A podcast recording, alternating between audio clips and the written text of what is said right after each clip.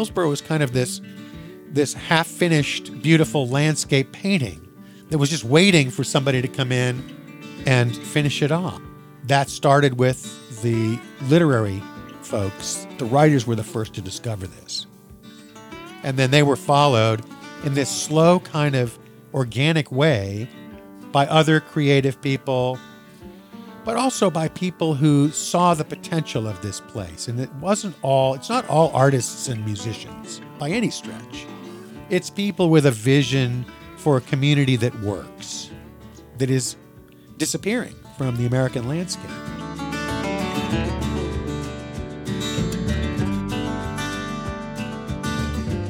In a world of boom burbs and generic downtowns, Hillsborough, North Carolina stands apart.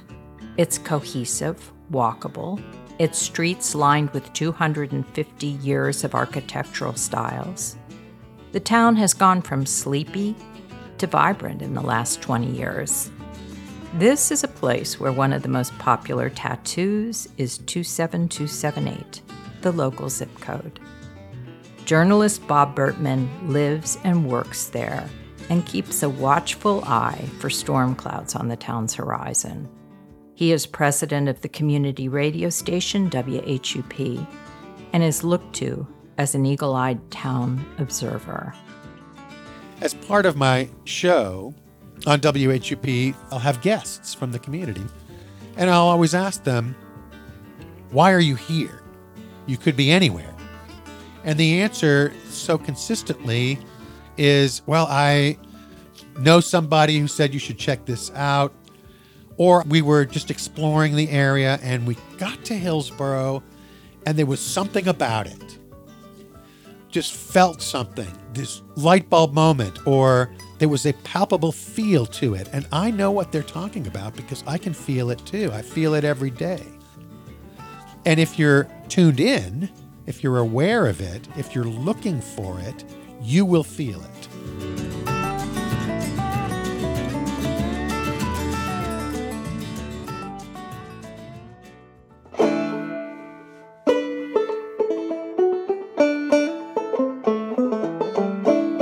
Welcome to 27 Views, the podcast where we talk to some of our favorite writers in the American South. Here we explore what it means to live in and write about this corner of the country. From the north banks of the Eno River in Hillsborough, North Carolina, I'm your host, Elizabeth Woodman. Today we visit with Bob Burtman. Bob moved to Hillsborough after leaving his reporting job at a Texas newspaper. He had previously lived in the area, but in Durham. This time he was drawn to Hillsborough. Yes, the town was experiencing increasingly busy traffic, but it wasn't just car traffic. We're talking pedestrians.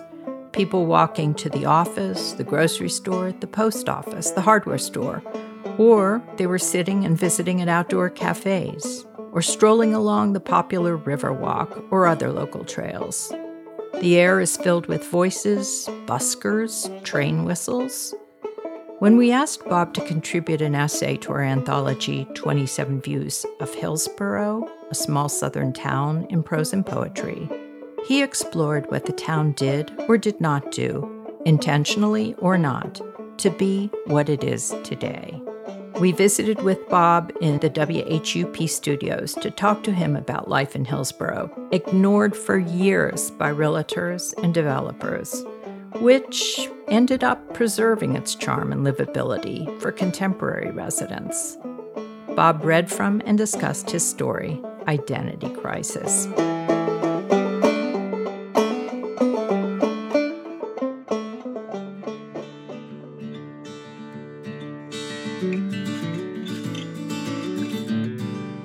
Cautionary note in Hillsborough's Sweet Symphony the town has evolved into its present vital self as much by accident as design, shielded from the ravages of growth and homogenization by a confluence of circumstances that had more to do with luck than intent, like a turtle that manages to cross the interstate and finds itself in a reptilian Shangri La.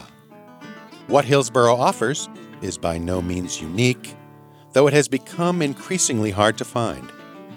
even first time visitors intuitively grasp the sense of place that defines the town. In Hillsborough, the components of place history, architecture, topography, culture, people interconnect in a powerful, even palpable way. Call it community, though that term has lost much of its meaning in a virtual age of balkanized subcultures and micro interests. There's a better word identity. The components that comprise identity exist everywhere, but in much of the United States they've become fragmented and dissociated from each other. In that respect, Hillsborough less resembles a contemporary American town than a venerable European village or rural New England borough, where personal identity is inseparably intertwined with place and where the collective desire to preserve local identity and build upon its foundation is the epoxy that binds everything together. What sets Hillsborough apart from similarly rooted burgs that have been around for a couple of centuries is the pace and direction of change in recent years. The town has officially been on the map since 1766, a typical sleepy North Carolina whistle stop for the bulk of its existence, run by a succession of small pond big fish who were born and raised within a few miles of the courthouse. In the early 1970s, many of the downtown storefronts were vacant and remained that way off and on for more than two decades as the surviving retailers hobbled along, one cavernous Tyrannosaur away from the grave. The Tyrannosaur finally came in 2003, and another one shortly after that. But by then, the town had gone retro, back to a time when residents traded with downtown merchants as a matter of course. When hometown pride meant more than a championship high school sports team or a local boy made good, where people hit the streets at all hours, engaged. The people whose aggregate vision had transformed Hillsborough, the old timers who weathered the static times along with the transplants who had moved there partly on faith, had somehow monkey wrenched the malevolent machinery of progress. Hillsborough residents aren't in political or ideological lockstep, but the one point on which they seem to universally agree is that they've got something worth holding on to. The unnaturally compressed time frame of the town's reinvention, however, suggests that just as quickly as Hillsborough gained its fresh identity, it can morph back into Anywhereville just as fast.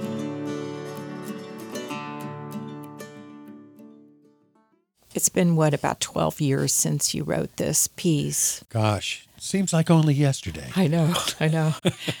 I'm wondering, is there more of a crisis now than in the past, do you think? I don't think so. I think actually our identity has become better established in the last 12 years. It's still at risk. And I think the thing that I take away rereading that piece and that other people who have recently read it for the first time take away is that it's still relevant. I think it's still at risk. We still have to be extremely vigilant about all of the things that comprise Hillsborough's identity the people, the institutions, the small businesses, the historical architecture and sense of place that is so important here and that really we have seen around us uh, disappear in so many other communities. And that's where the risk factor comes in. It's hard to be the last domino standing.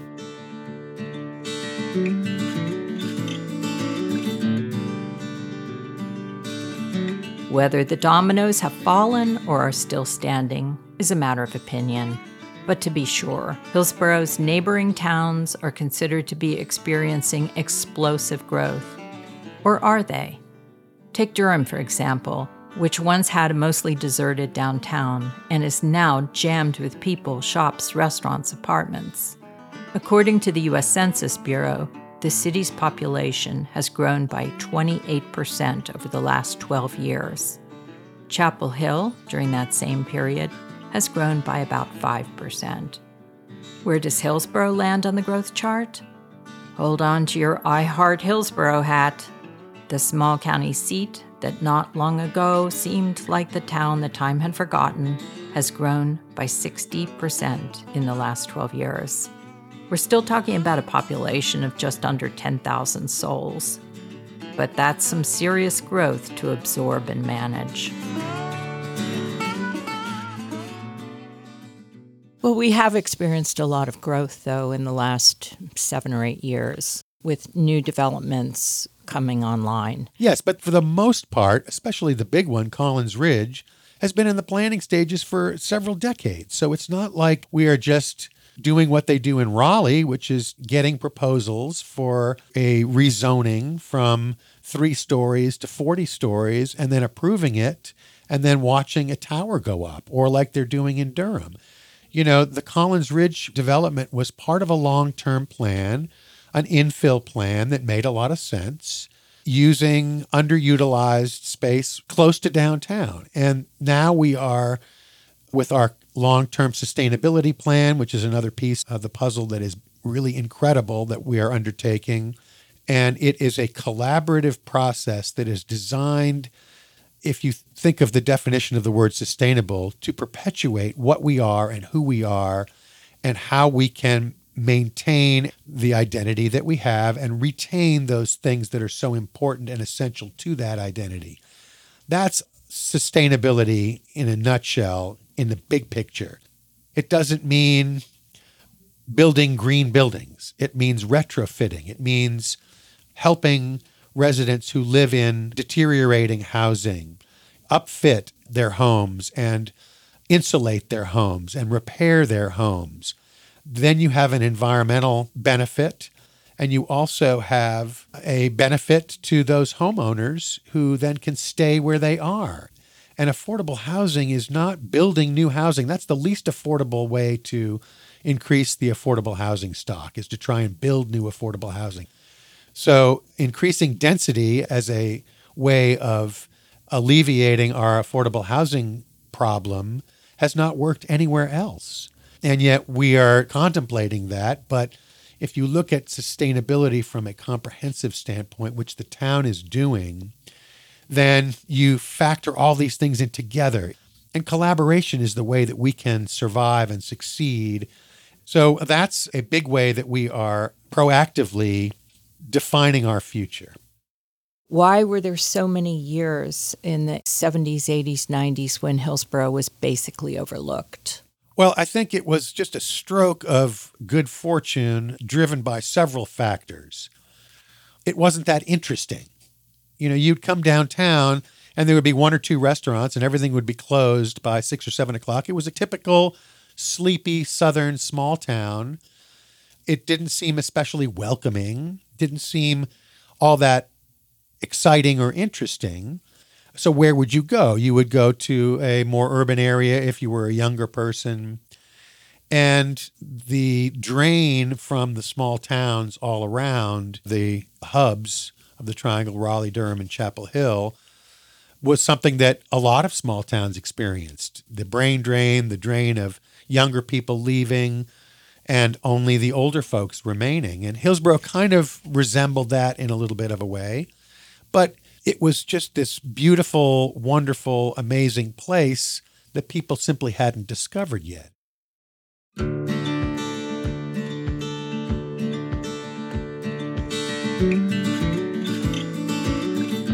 The frenetic pace of growth inexorably altered or destroyed the fundamental character of cities and towns throughout the Triangle, sweeping in every direction and metastasizing like a malignant tumor. Hillsborough has bucked this trend, though to say bucked is misleading, as it implies a conscious series of actions and a common purpose that have guided the town's destiny. In fact, Hillsborough's fortunes have largely rested on forces beyond its control. As the Triangle entered its period of interstellar growth, Hillsborough should have been a likely target for the flood of refugees. Land and historic downtown properties were relatively cheap, with no shortage of willing sellers. The proximity to two interstate highways and easy access to the Research Triangle Park employment hub offered the perfect suburban commute. But two primary factors steered development elsewhere. The first was a matter of reputation, not Hillsborough's, but Durham's. I want to interrupt to tell our readers about a night 12 years ago when Bob and some other authors were reading short snippets of their pieces from the newly published anthology, 27 Views of Hillsborough. Much to our surprise, we drew a standing room only crowd at the Regulator, a Durham bookstore. As I watched Bob walk to the podium, I suddenly thought, oh God, no. He's not going to read that part about Durham, is he? Of course, he read that part. The audience jumped to their feet and cheered wildly. The city that sits between Hillsborough and the Triangle's axis was perceived in some circles as a dangerous hellhole of crime and poverty, largely due to its substantial politically active black population that evoked the worst fears of the new arrivals. Durham's notoriety, which persists to this day, was famously fueled by real estate agents who steered prospective homebuyers to Cary and other allegedly safer locales. Hillsborough, hidden behind Durham from the rest of the triangle like a moon in eclipse, never registered on the development radar screen, even as the area's construction boom reached its peak in the late 1980s and 1990s. Many immigrants did find their way to Chapel Hill, which, like Hillsborough, is located in Orange County and is home to the University of North Carolina's flagship campus. A classic college town with high property values, Chapel Hill features the usual cultural amenities in a small town environment. Chapel Hill also has a highly regarded public school system that has long been a deciding factor for relocating families willing to pay a premium for a top notch education. Hillsborough, however, is in a separate county school system, a relic of the dual city county structure that used to be the norm in North Carolina, but gradually has given way elsewhere to unified school districts. The Orange County system, though ranking favorably among school districts in the state, was nevertheless perceived as second rate in comparison. So while Hillsborough would have been a natural spillover option for those who preferred to live in a less urban area like Chapel Hill, relatively few ventured across district lines. Hillsborough has now generated sufficient buzz as a premier place to live in the Triangle to overcome those barriers. But a key obstacle to growth remains the lack of water. Even with the construction of a new reservoir in the 1990s, the town's water capacity will be maxed out with the approval of just a few major projects.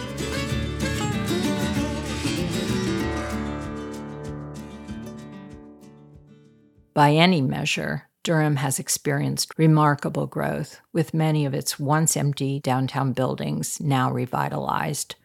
Others, unfortunately, have fallen victim to the wrecking ball. Hillsborough's downtown has remained largely intact, and all conversations about the borough eventually come around to a much beloved local institution, the hardware store.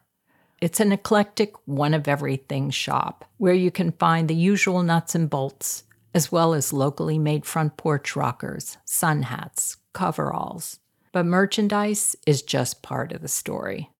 One thing that separates Hillsborough from other communities, you have these natural tensions between people moving here, which you might call New South, and the folks who have been here for a long time, which you might call Old South. And sometimes those tensions boil over politically or culturally.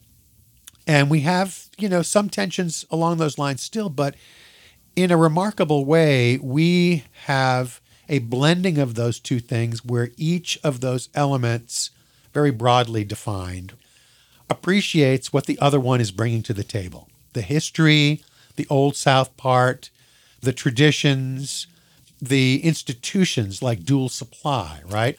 And it is one of those old school hardware stores that are disappearing also at a rapid rate, but that still exists here and is really a symbol of the town and what preservation looks like, not just from a building standpoint, but from a community standpoint and a business standpoint and a personal standpoint. Those are the same folks who have been there for forever. It's a family enterprise, and it's the kind of place you walk in there, you can get lost in there. Just looking at all the stuff that's been around there for years and years and the character of it. You can't ever replace that.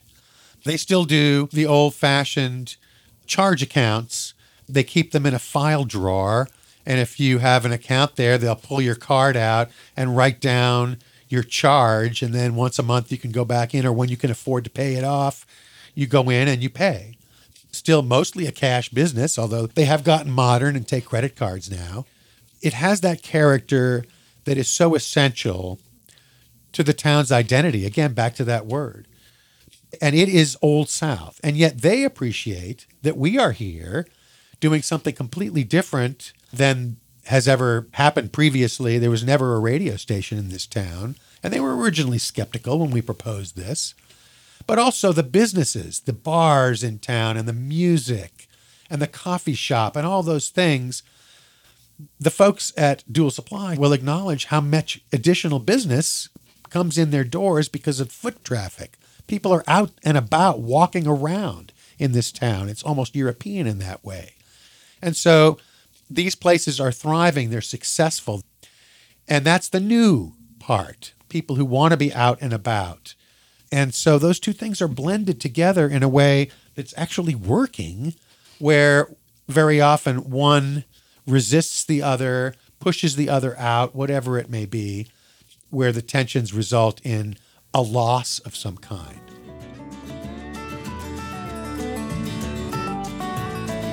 Americans have embraced transience as a kind of lifestyle, cutting themselves off from place and community, secure in the false promise of instant resurrection at the next destination. Some are fortunate enough to find home again, but most never do. The consequences of losing our place in the world are isolation, alienation, and fear. Hillsborough, contrarian in trumpeting the value of place, has withstood hurricane force winds that have pushed the triangle toward identity oblivion. Here's hoping the same can be said down the road.